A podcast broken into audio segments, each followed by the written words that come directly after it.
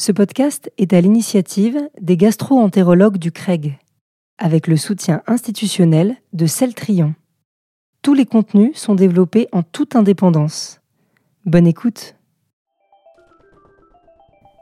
Salut à toutes et à tous.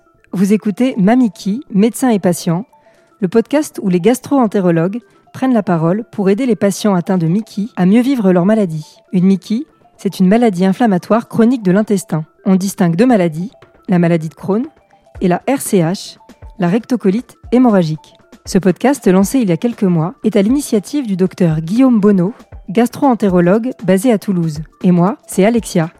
Je suis journaliste et j'ai le plaisir d'animer ce podcast qui, je l'espère, vous apporte des réponses à vos questions et peut-être un peu de soutien face à votre maladie. Aujourd'hui, nouvelle thématique, la prise en charge du patient au-delà du médicament. C'est parti.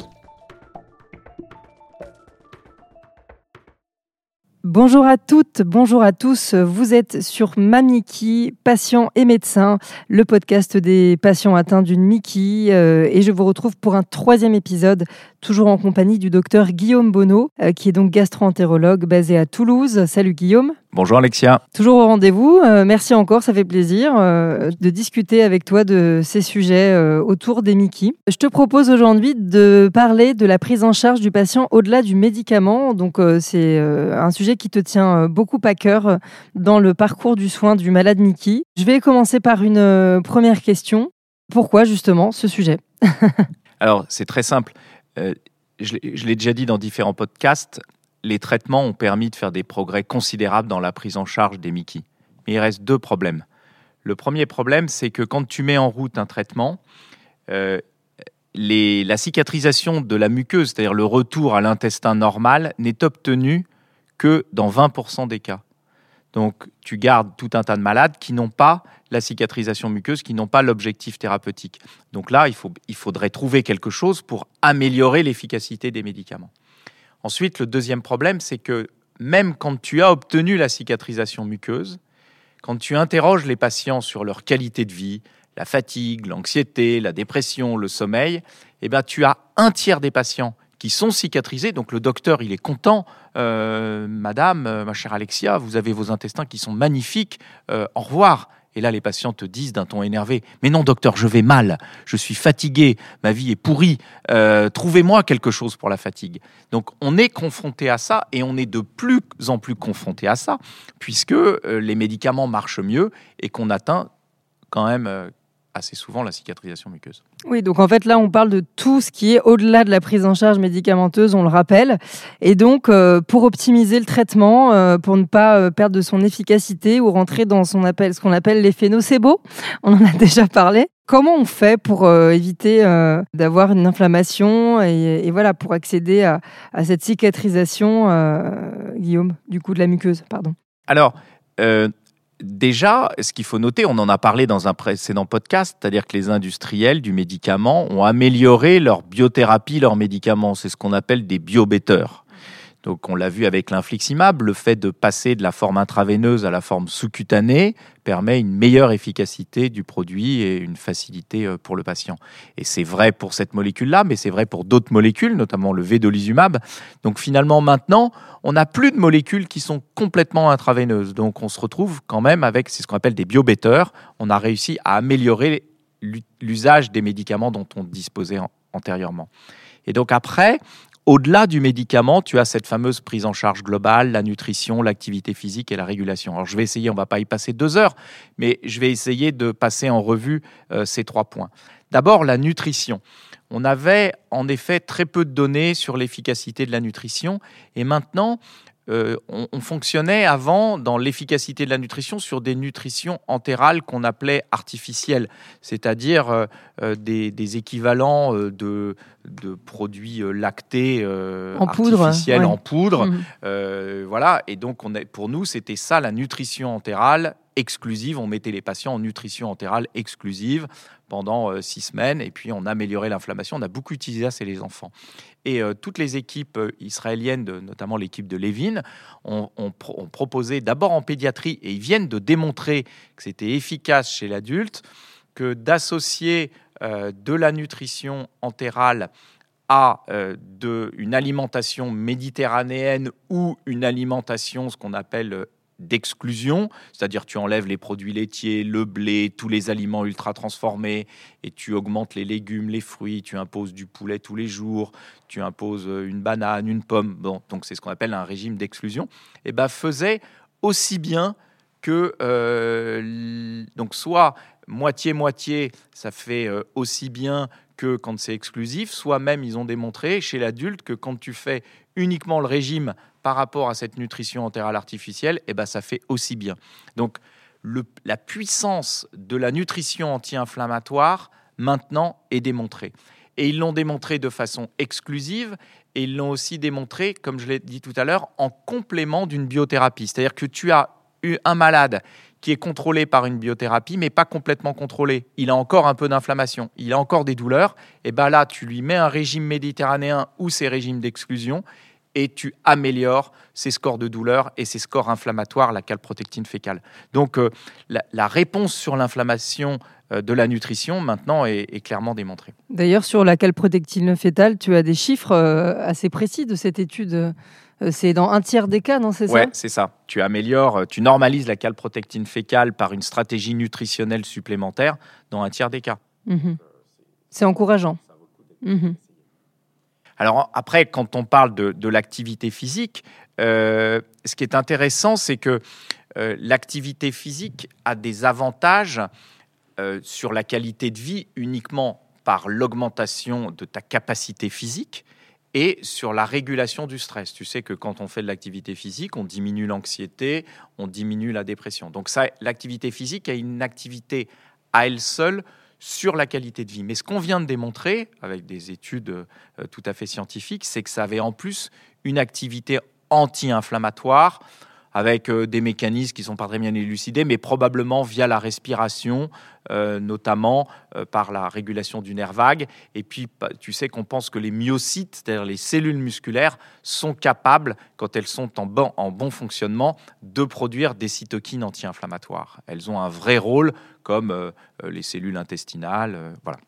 Donc ça, c'est des nouveautés. Mais il ne faut pas faire n'importe quelle activité physique. Dans les Mickey, on a démontré qu'il fallait faire une activité physique 3 à 5 fois par semaine, qu'il fallait que ce soit une, activité physique qui augmente la dépense énergétique au moins d'un facteur 3 à 4, par exemple la marche rapide, et qu'il fallait que cette activité physique soit comprise entre 60 et 80% de la fréquence cardiaque maximum.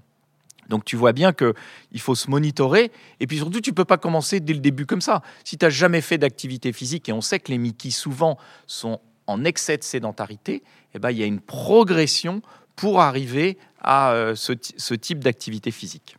Donc euh, là, on a parlé euh, de la nutrition avec ce fameux régime méditerranéen, euh, l'activité physique et les critères de cette activité physique quand on a une Mickey. En ce qui concerne la régulation des émotions, donc pour terminer ce cercle vertueux, qu'est-ce que tu peux dire? Quelles sont les études à ce sujet? Ce qu'on a démontré dans les Mickey, c'est que tu as une surreprésentation de l'anxiété et de la dépression. C'est-à-dire que c'est des gens en fait qui soumis à un même stress vont avoir une perception et une analyse émotionnelle qui va amplifier le signal, qui va entraîner plus d'altération de la qualité de vie, plus d'anxiété, plus de dépression.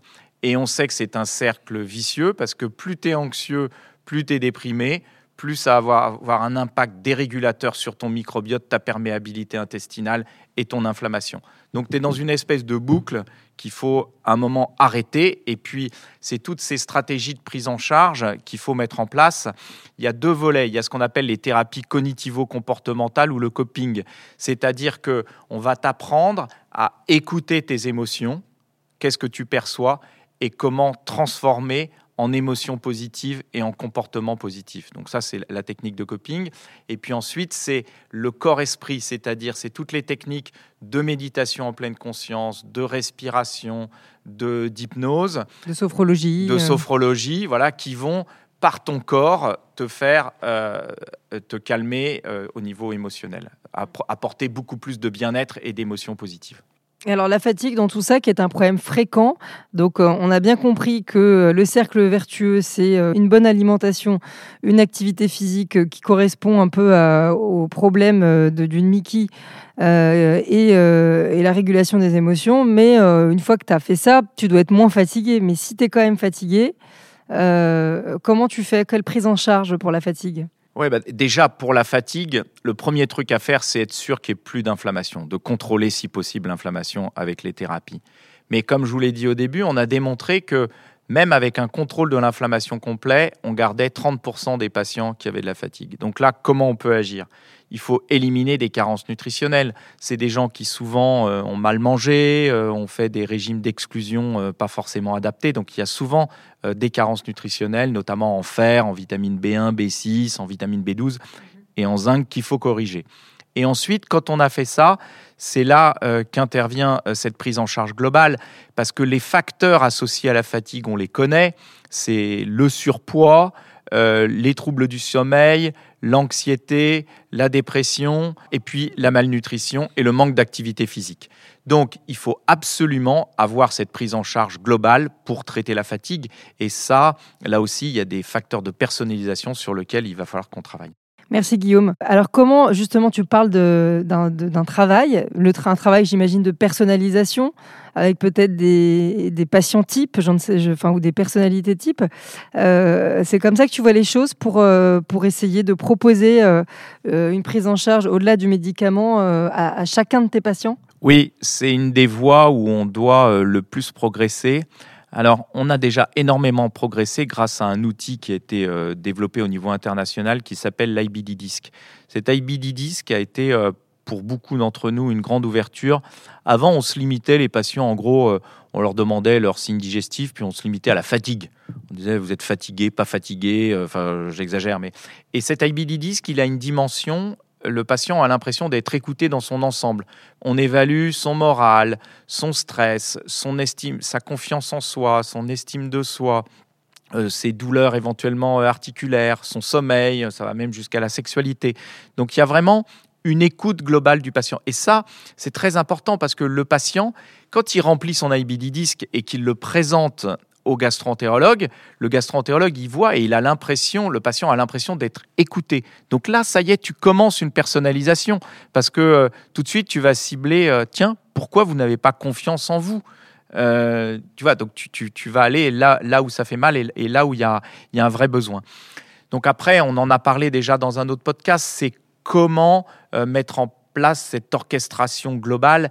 Et là aussi, par le digital, on peut euh, améliorer euh, une personnalisation de la prise en charge globale. Comme dans l'Ivodoc, euh, j'en parle. Oui, comme dans l'Ivodoc. Tout, tout, toute la question, encore une fois, c'est comment financer ces prises en charge. Hein. On revient toujours au même euh, problème. Bah, on en arrive toujours au même problème. C'est le nerf de la guerre. C'est que euh, on est dans une médecine de l'aigu, de l'urgence. Alors, euh, on l'a vu avec le Covid. C'est les réanimations, c'est le soin urgent, voilà. Et on n'a pas une médecine de prévention. On n'a pas une médecine de la prise en charge des maladies chroniques et de la prise en charge globale. Et il n'y a aucun financement pour ça. Alors, je pense que bon, le patient, ce qu'il veut, c'est guérir et être plus en forme. Donc bah oui, je pense qu'il faut que les patients n'hésitent pas à aller vers des, des solutions qui sont validées, même si c'est un petit peu payant pour eux, en attendant que les tutelles comprennent euh, qu'il faut euh, financer euh, cette, cette, prise en charge des maladies chroniques d'une autre façon qu'actuellement. Patrick Faure, sur ce plateau, il vient d'apparaître. J'ai écouté attentivement Guillaume. Et je dois dire que je partage tout à fait ses propos. Et c'est un vrai changement d'attitude de la part de, des gastroentérologues qui font des Mickey parce que jusqu'à présent, il n'y a pas si longtemps que ça, on, était vraiment concentré sur la thérapeutique dans la prise en charge des malades. Et euh, je remercie Guillaume hein, de mettre le point là-dessus parce que ça fait quelques années qu'il en parle. Et aujourd'hui, il y a des études qui nous montrent que effectivement, s'occuper de la fatigue, s'occuper de l'alimentation, s'occuper de l'activité physique, c'est euh, primordial ça participe à la guérison, euh, au bien-être des patients, et que effectivement la fatigue c'est pas qu'un problème de, carence, qu'un problème de, dosage de traitement. Il y a d'autres facteurs qui interviennent, et donc ça, je crois que c'est quand même un point très très important parce qu'aujourd'hui les médecins euh, le prennent en considération. On l'a souvent un peu euh, sous-estimé ou on, ne consacrait pas du temps dans les consultations pour pour, pour, pour aborder ces points. Et effectivement, l'outil de la, la IBD Disc est un outil intéressant qui nous permet de, de discuter de, de, tout ça.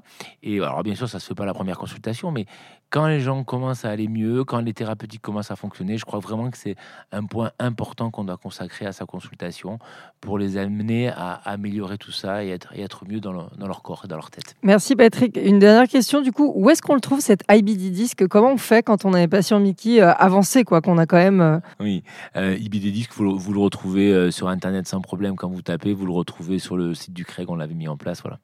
A, ça se télécharge quoi, c'est pas un disque laser en fait. Hein. Non, ça se télécharge et donc c'est sous la forme d'un disque, ça ressemble un peu comme on avait autrefois les tests de la FNAC là, ah, oui, oui, pas le citer. Et donc après ils remplissent les points et on voit seul, avec un seul coup d'œil, ça fait comme une espèce d'araignée s'il y a des problèmes ou s'il n'y a pas de problème.